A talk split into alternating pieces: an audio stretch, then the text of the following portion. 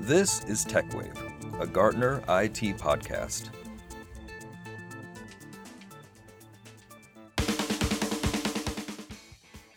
Greetings, everyone. I'm Frances Karamouzis. Welcome to TechWave, Gartner's podcast for IT leaders. For today's podcast, the topic for our discussion is labor volatility and global talent resilience. These are really loaded terms. We're going to explore them, we're going to unpack them. And for this topic, I've invited a special honored guest, Mr. Arkady Dobkin. Arkady is the CEO and founder of EPAM. Who's EPAM, you may be asking? EPAM is a service provider. In more pedestrian vernacular, a consulting firm, a systems integrator, or a managed services firm. In EPAM's case, and in my role as an industry analyst, I met Ark, which is uh, the name we all refer to him as, and started um, following EPAM about 20 years ago. And they interested me so much that I started to follow them on a more regular basis. And the reason they were an interesting company is they were one of the earliest sort of pure play digital engineering companies in their sector. And we'll hear more about that. Um, so EPAM's been around for about 30 years, and they went public in around 2012. Why is all of that important to this topic? It's important because service providers' most precious asset is their people, and of course, their intellectual property. So, for the topic of labor volatility and global talent resilience, it's quite interesting to look at companies who absolutely rely almost entirely on their people, more specifically, billing out their people in the form of consulting or modern engineering. Hence, I'm confident that by the end of this podcast, and I think you'll agree, EPAM is such a particularly interesting case study for this particular topic. Uh, so, with that, I'm honored to have Arkady as our guest. Welcome, Ark. Thank you for the invitation, friend. Always great to connect. And uh, this probably my first podcast, so you can tell that the topic is very important for me personally and for the EPAM as a company. So looking forward to diving in. Fantastic. Well, then we're doubly honored if this is your inaugural uh, podcast. So let me set the stage for our conversation about labor volatility and global talent resilience. Everybody's likely heard all these stats and this data about workforce issues, the great resignation, uh, remote work, hybrid work, all that stuff. In our opinion, and specifically in my research, the topic of labor volatility goes far beyond that. As I study and I research a lot of service providers and buyers of services and consulting and outsourcing and managed services, and I think about this topic, it's important for me to share that labor volatility in my in my studies is not just about the acquisition of people or how many open requisitions you have to hire certain people or how many months they've been outstanding and you've been unable to fill positions. So it's not about volume. Um, and of course, all these numbers and these stats are super important. And there's lots of people talking about these in the circles of human resources. However, lot, labor volatility goes deeper than that. It's collectively something that hits the CEO's office. This is how he, she, or they, the CEO, and the C suite really think about it, this is how it manifests in their world. They talk about labor volatility because they're actually talking about there's an insufficient skill set or inconsistent or uninterrupted or interrupted delivery. Um, and it's across a minimum required demand or a certain minimum quality or lapse time. So those three elements, you know, fulfilling demand, keeping quality, elapsed time, that all of that set of skill sets to in my mind goes into labor volatility. So it's not just about acquiring people. So with all of those variables if when you really get knee deep into this topic it also refers to team-based structures exactly what um, teams do. They have to synergistically and collaboratively work together across uh, regions of the world and they need you know tools that are going to enable all of them. So Gartner has lots of research on this stuff, and we're talking about things like fusion teams and democratized delivery. But the reason I invited Ark to this important conversation is that his company, EPAM, was thrust into the most volatile labor situation that you can imagine, at least that I can think of in my 25 years as an analyst or even 50 years of history.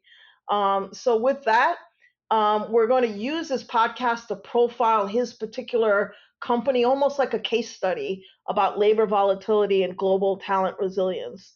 So, in order to provide a little bit of context, uh, Ark, can you give us a little general high level snapshot about EPAM? Sure. Uh, EPAM was started in United States in 1993 as a software engineering services company. But from the very beginning, we started to penetrate talent from Eastern Europe. And uh, for the first uh, practically 10 years of our existence, that was the majority of our talent pool. Over the years, we started to grow and add additional locations, but uh, Belarus, Ukraine, Russia was a core of our delivery capacity. Uh, adding experience consulting, adding business consultancy on the top of what we were doing, we started to play uh, and compete with uh, very large global outsourcing companies and consulting companies. And over years, we were growing on average 25 30% per year. And with this, today we approaching 5 billion in revenue and uh, over 60,000 people globally. And I think considering one of the few pure play digital providers on the market of IT services. Fantastic. Thanks, Ark. So that really helps us put a little bit of context. So Ark is in the United States. He's running his company. Like many global organizations, he has lots of different people across the world. In his case, he's got a big concentration in um, both uh, in all three uh, locations, Russia, Belarus, and the Ukraine, that were all impacted. So that kind of sets the stage. As an analyst who follows this market pretty closely, I can safely say, because I've been following EPAM for over 20 years, that things were going well. There was lots of growth over the years, lots of good clients and growth of clients, lots of opportunities for different people. Um, and then all of us got swept up in the worldwide pandemic. COVID hit. EPAM, like many other companies in its sector, was navigating the complexities of that COVID shift that demanded almost like an instantaneous sh- uh, switch from fully remote operation over to fully remote operations. And based on some of Gartner's research, you know, EPAM was one of the leading firms that was navigating that change pretty well. So that was all, you know, pretty good. But if that wasn't jarring enough for all of us, the real tectonic volatile event that occurred in February 2022 was Russia invaded the Ukraine and the war began. So at that point in time, EPAM had about 30,000 people um, in Belarus, Russia, and Ukraine. Um, more specifically, in the Ukraine, EPAM had about 14,000 people. And all totaled, over 50% of his company, which was about 61,000, were somehow impacted. So, with that kind of sort of more quantitative look, let me turn it over to you, Ark. Tell us a little bit about how EPAM had to pivot and what was that big sort of effort around relocating your talent? Uh, yeah, and I think and I think to explain it, I would go a little bit to the history, not too long history, but as you mentioned, we did IPO uh, in 2012, 10 years ago.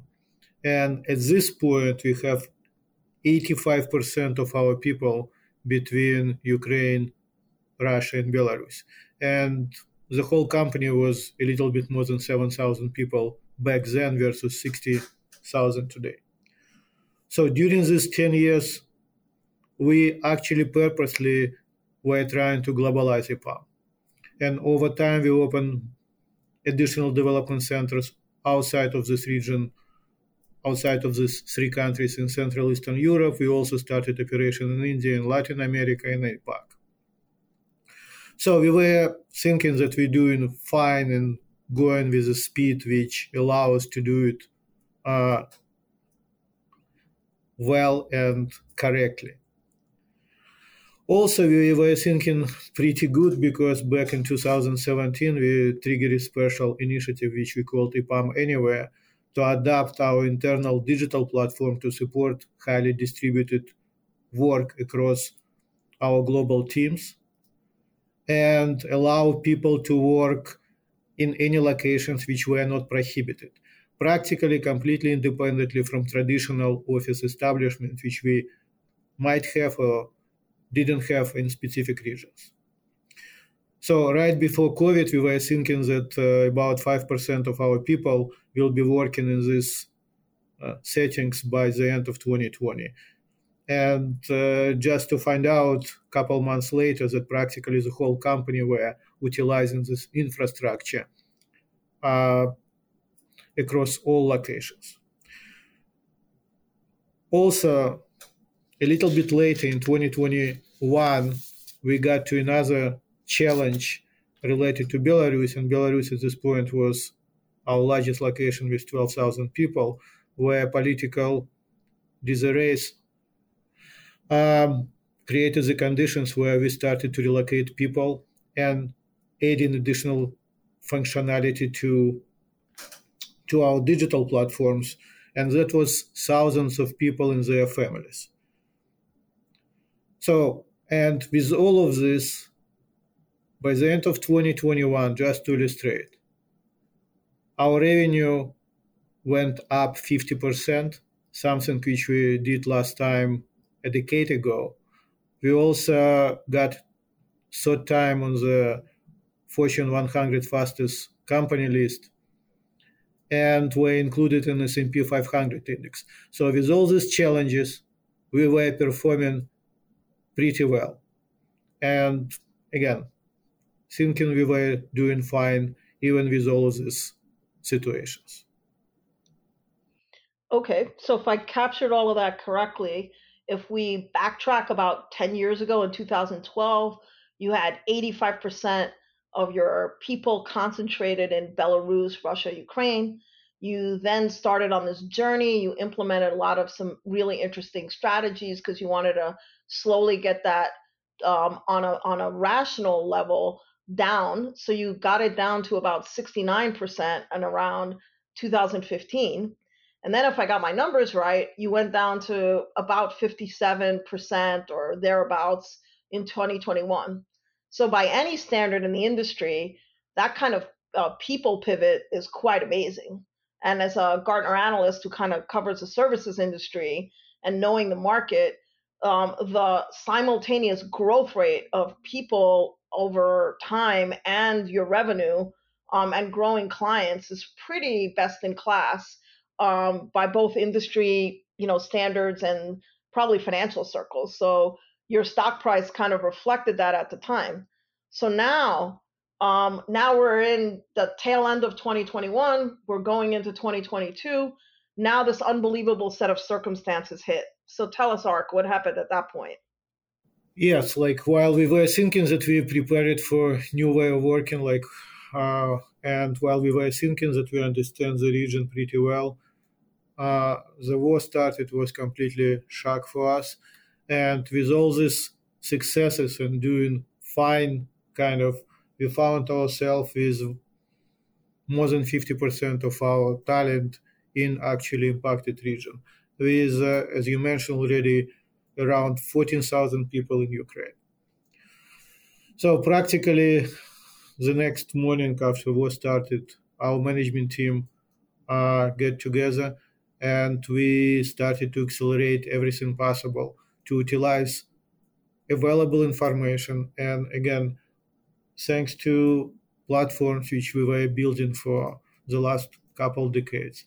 Thanks for this preparedness and thanks for the training which we kind of were enforced during the 2020 and 2021 in Belarus, we very quickly added additional functionality to track employees, to understand where they are, starting to help them to relocate inside of the country, and uh, established processes how to help people who relocating more permanently from Ukraine and from Russia and Belarus to support the whole necessary uh, business continuity processes. So we established special fast track efforts, and we also have to make a decision about exiting Russia completely. And to understand the impact on the country, on the company at this point, we had at the end of 2021, beginning 2022, about 9,000 production people in Russia. So what's happened actually during the last five months with all these efforts? We changed the number from 57% dependency on these three countries to under 40% just last month. And we also accelerated hiring outside of the region tremendously, utilizing the platforms and practices which uh, we used before strictly for Eastern Europe. We're starting to grow much faster in India, we're starting to grow much faster in Western Asia, relocate some people in Eastern Europe and created special kind of hubs to grow locally. And uh, in general, on top of this, we help relocate inside of the Ukraine for about 6,000 our people plus thousands of their family members. Uh, on top of this, we were maintaining the quality of delivery very much in line with pre-war conditions across the whole company and specifically in Ukraine and other countries under relocation efforts.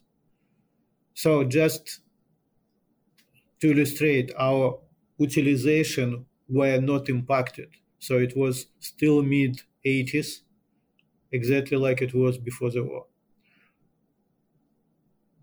Based on measurement of productivity efforts, we were in line, or in Ukraine, actually, our met- productivity metrics were even higher and it's difficult to quantify productivity in general, but uh, we have um, multiple components of this based on the specific client engagement. And again, no impact on client work were visible during this whole period of very, very difficult five months.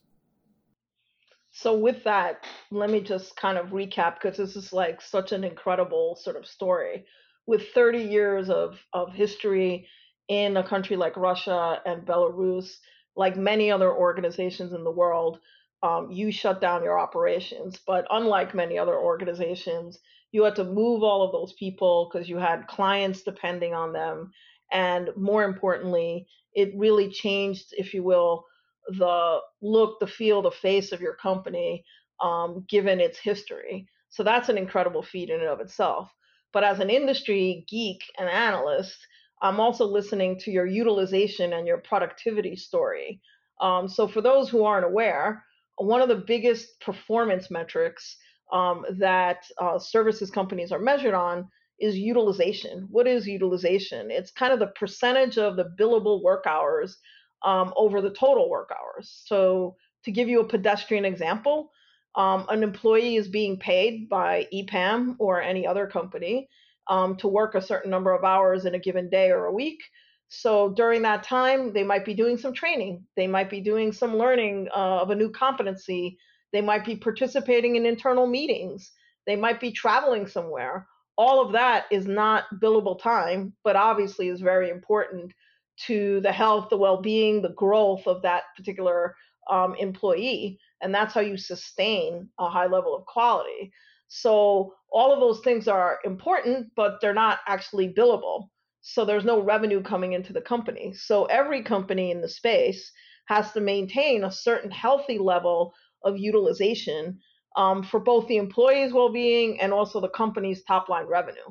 So um, EPAM is is sort of recounting this incredible story, and what they're really what was the um, statistic that really dumbfounded many analysts is that they maintained a, a consistent set of utilization rates that were the same as what they had pre you know war the same as that they had pre covid so that was pretty incredible On top of that, they also one way that you maintain um, as well your quality delivery um, is productivity. And um, in this case, EPAM has lots of developers. So productivity in the application development and engineering space is super important. And here again, um, they maintained a pretty consistent level of, of productivity, not just as a whole, as a company, but also with their employees from the Ukraine. Um, so that was uh, pretty amazing. So those two measures or key performance indicators of any um, services company held steady in such a tumultuous time. So when I look at that, I have to ask you, Ark, what's the secret sauce? How are you able to do this? First of all, we attribute it to our product or engineering DNA. The second, and I mentioned this couple times, it's about our investments in EPAM digital ecosystem or platforms, which in turn allowing us as a company to operate as a platform as well. And this is investments for last few decades. And finally, I think in our business, with everything changing, and you were talking about it, how services industry changing, how requirements for the talent changing. I think continuous focus on education and upskilling for people inside of and outside of EPAM because we actually making large impact on communities in the countries which we, which we operate was I think this probably the third most important component for what's happening with us. Hmm, okay. So um, let's unpack each of those things. So if I heard you correctly, uh, one was engineering DNA, the second was your platform and actually the technology but then you know taking that technology and and being a platform business if you will and then the third one was educating and upskilling people. So let's take each one of those at uh, one at a time. Let's start with engineering dna tell us exactly what you mean by that and why you think it's important. Uh, sure. So i think uh, we believe that our engineering dna coming from practically our first 10 or 15 years of existence. When we focused primarily on serving the clients which were coming from professional software product industry. Let's say 15 years back our largest clients were indeed sap and oracles of the world. On top of dozens and dozens of smaller product companies mostly in enterprise space and many many startups which were testing new type of technologies and new ways to solve uh, emerging business problems and we were helping them to build and develop these products and at the same time we were building and developing our company and talent inside of the company and in some way the culture of our company very much in line with requirements and quality requirements coming from such clients. We were inheriting many ideas how to manage very specific engineering talent. And we were enhancing this because we were seeing a big spectrum how different companies doing this and what's successful or not. And uh, I think the whole character of the company we should build was based on this engineering DNA. Okay, that's interesting. So we call these big companies like SAP and Oracle and the Googles of the world and the Facebooks of the world and Microsofts and all of those big, um, if you will, tech companies. Um, we call them digital dragons, right? Because they've forced all of us into a new way of working. They've sort of opened the doors to a lot of different things. So if I understand you correctly, your engineering DNA is those companies who were quite demanding are your clients. So you your original client base were a lot of these kinds of companies, both small ones and large ones. But because they were so demanding and they had a very different kind of engineering DNA, you sort of took the best of the best of that, saw what worked, what didn't work, and you've adopted that into your organization. And that's one of that kind of, if you will, ability to uh, pivot to be fairly malleable and to while maintaining a certain level of rigor is kind of one of the parts of your secret sauce. Now let's go to the second one. I think you called it platforms and sometimes have been referred to as running your organization as a platform business. So tell me how platforms manifested in EPAM and how long did it take to build and, and what is what, what exactly did that contribute as part of your secret sauce? Yeah, you exactly summarized correctly what was happening with us, and it's very much related to the second part of uh, our differentiations related to platforms. Because what's happened when we were developing solutions for the software companies in very pure product engineering engagements, uh, we also inherited, and yes, we were working with Google's and Expedia's of the world as a clients, which is platform business so we also realized that we as engineers have capability to solve our internal business problems with software solutions. And 20 years ago, when we started to run to highly distributed, and we were probably one of the pioneers which were doing complex product engineering in very highly distributed situations, with teams spread across multiple locations, we realized that there is no good platforms software to support this process. And we started to build our, our own as engineers. So there is connectivity between these things.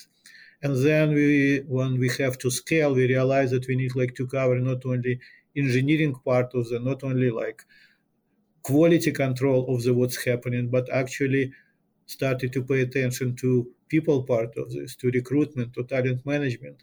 And we realized that there is no actually good software packages on the market which covering in integrated way all of this for the companies like EPAM, which need to hire like thousands or tens of thousands of people, which need to retrain them, which need to monitor from different components the performance of this, create with the different plans how to improve people, and all of these things. We practically build internal software lab to develop platforms which we utilize internally. And that's a continuous effort and very much similar to some of our clients, which you mentioned, like Google's and uh, Expedias of the world or Ubers of the world, and allow us to, through this platform development, create completely different connectivity inside of the company and efficiency as well. And as I mentioned, big portion of this really was helping us to navigate the last year's challenges. All right, so platform, um, a platform and a platform business. Um, quite interesting that it uh, you've taken um, things that didn't exist. So I was kind of there, if you will, or, or an observer, I'll just say, um, when Agile first came out in the market. So I'm kind of dating myself, but the concepts that you're talking about was to actually do Agile development in a distributed fashion and to do it for product engineering. And those tools didn't exist. So even back then, you actually developed a lot of those tools for yourselves and had grown those to a point where you had really reached uh, a pretty high best in class um, plateau, if you will, of how to do this distributed nature of um, building um, software, doing product engineering. And now you had to put it to work in its toughest form, obviously, because you reached this very volatile event. So that definitely sounds like a pretty difficult uh, secret sauce item to replicate because it takes years. Um, but it's uh, good to know that it's doable. So now let's go to the last item, which is education and sort of upskilling. Uh, tell us a little bit about that. How does uh, EPAM um, invest in education, and what are your kind of approaches to upskilling your people? Yeah, based on the previous two points, like our engineering DNA and platform build up, like you understand that it's a very different requirement for the capabilities and engineering maturity for this type of task and for this type of client which we had.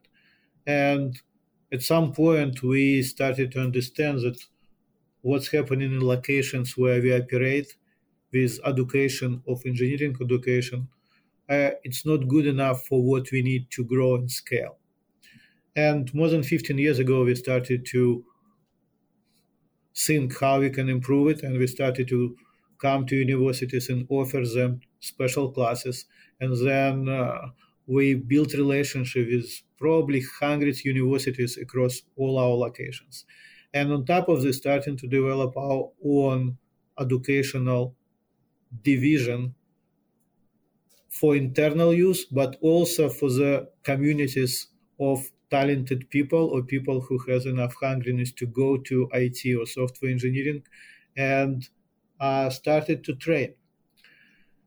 So first it was small efforts, then it's turned to be the situation that we're training each year tens of thousands of people, even if we recruiting from them only 30 40%. Then we realized that we can enhance traditional university programs as well and starting to build some commercial components of professional boot camps specifically for the quality which we need. And eventually, when some clients saw it by accident, they started to ask us to help them with the internal stuff and upgrading their own skills. So, which all turned to kind of continuous learning culture inside of EPAM and continuous education for external market to scale us and to help our clients sometimes to work with us more efficiently as well. Right, fantastic. So we've talked about all of the elements of your secret sauce. We've now sort of been focusing a lot on internally, your people, your platforms, your how you skill people. So now I kind of saved my best and question and my loaded question for last, which is let's talk about your clients. Um, through such a big move, through such uh, labor volatility, um, and you know we obviously focused on the three big countries where you shifted a lot of people out. But at the start of this, when I was kind of giving a description and you were giving a description, uh, I think we mentioned that uh, you you actually operate in about 50 countries. And so, with all of that in mind, um, and serving all these clients from around the world, um, tell me what actually happened with you know your client base. Yes, this is an interesting question, and uh, I can mention that uh, when war started, we had a lot of concerns, and clients had a lot of concerns, and we were having a lot of questions: how are you going to navigate all this destruction? Through all these efforts which we mentioned, what I can say is that we didn't lose any single client from probably top 100 we had at least I don't know about it. So some clients like top 20 practically growing with us at least with the same speed like before before the war. So we exited Russia. That was a decision which we made. But rather than that, I think the client trust in us all only increased. And I think the kind of confirmation of this would be that in Q2, which is, was a quarter when we were under war 100%, we still grew way over 30%. And we cannot say exactly how the year will be finished, but uh, industry analysts which watching us uh, put it consensus with uh, about 30% growth for us this year, which is very much in line to what's happening with us uh, in business as usual situation. So I think that's probably answering your question. Yes, it did. Indeed. That's a pretty notable um, uh, and almost astounding kind of statistic because when you retain clients in the services industry, it's very different and it's unlike you know software contracts or SaaS contracts, you know that have a subscription basis or multi-year contracts where there's some kind of vendor lock-in and clients can't just come and go and, and leave. But in consulting and in systems integration and this kind of um, sort of services work, um, it's much harder. While of course, there's contracts in place, Um, it's uh, you know the decision to leave a vendor, um, you know, happens. I'll just say generally uh, more often in this industry than it does on the in the software industry.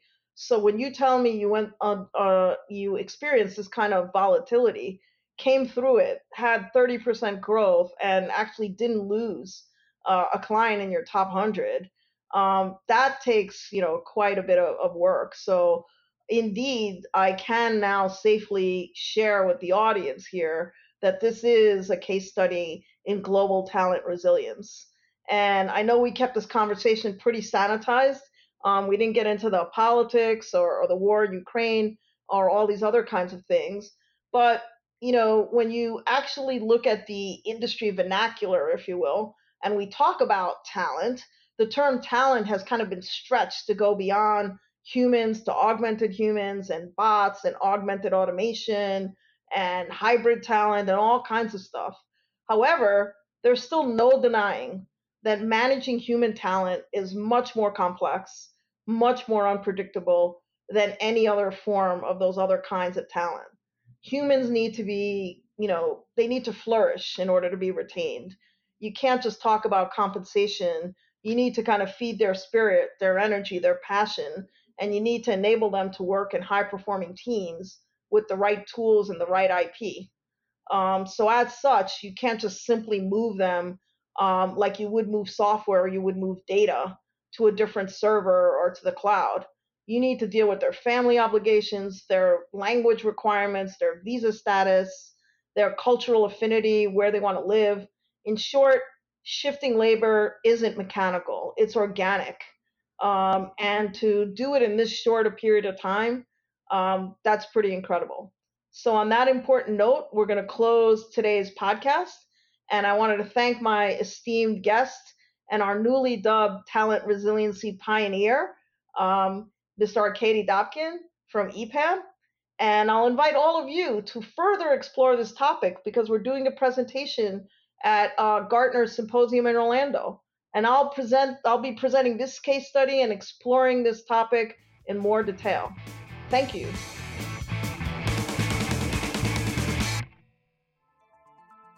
Please subscribe and share the episode with your colleagues.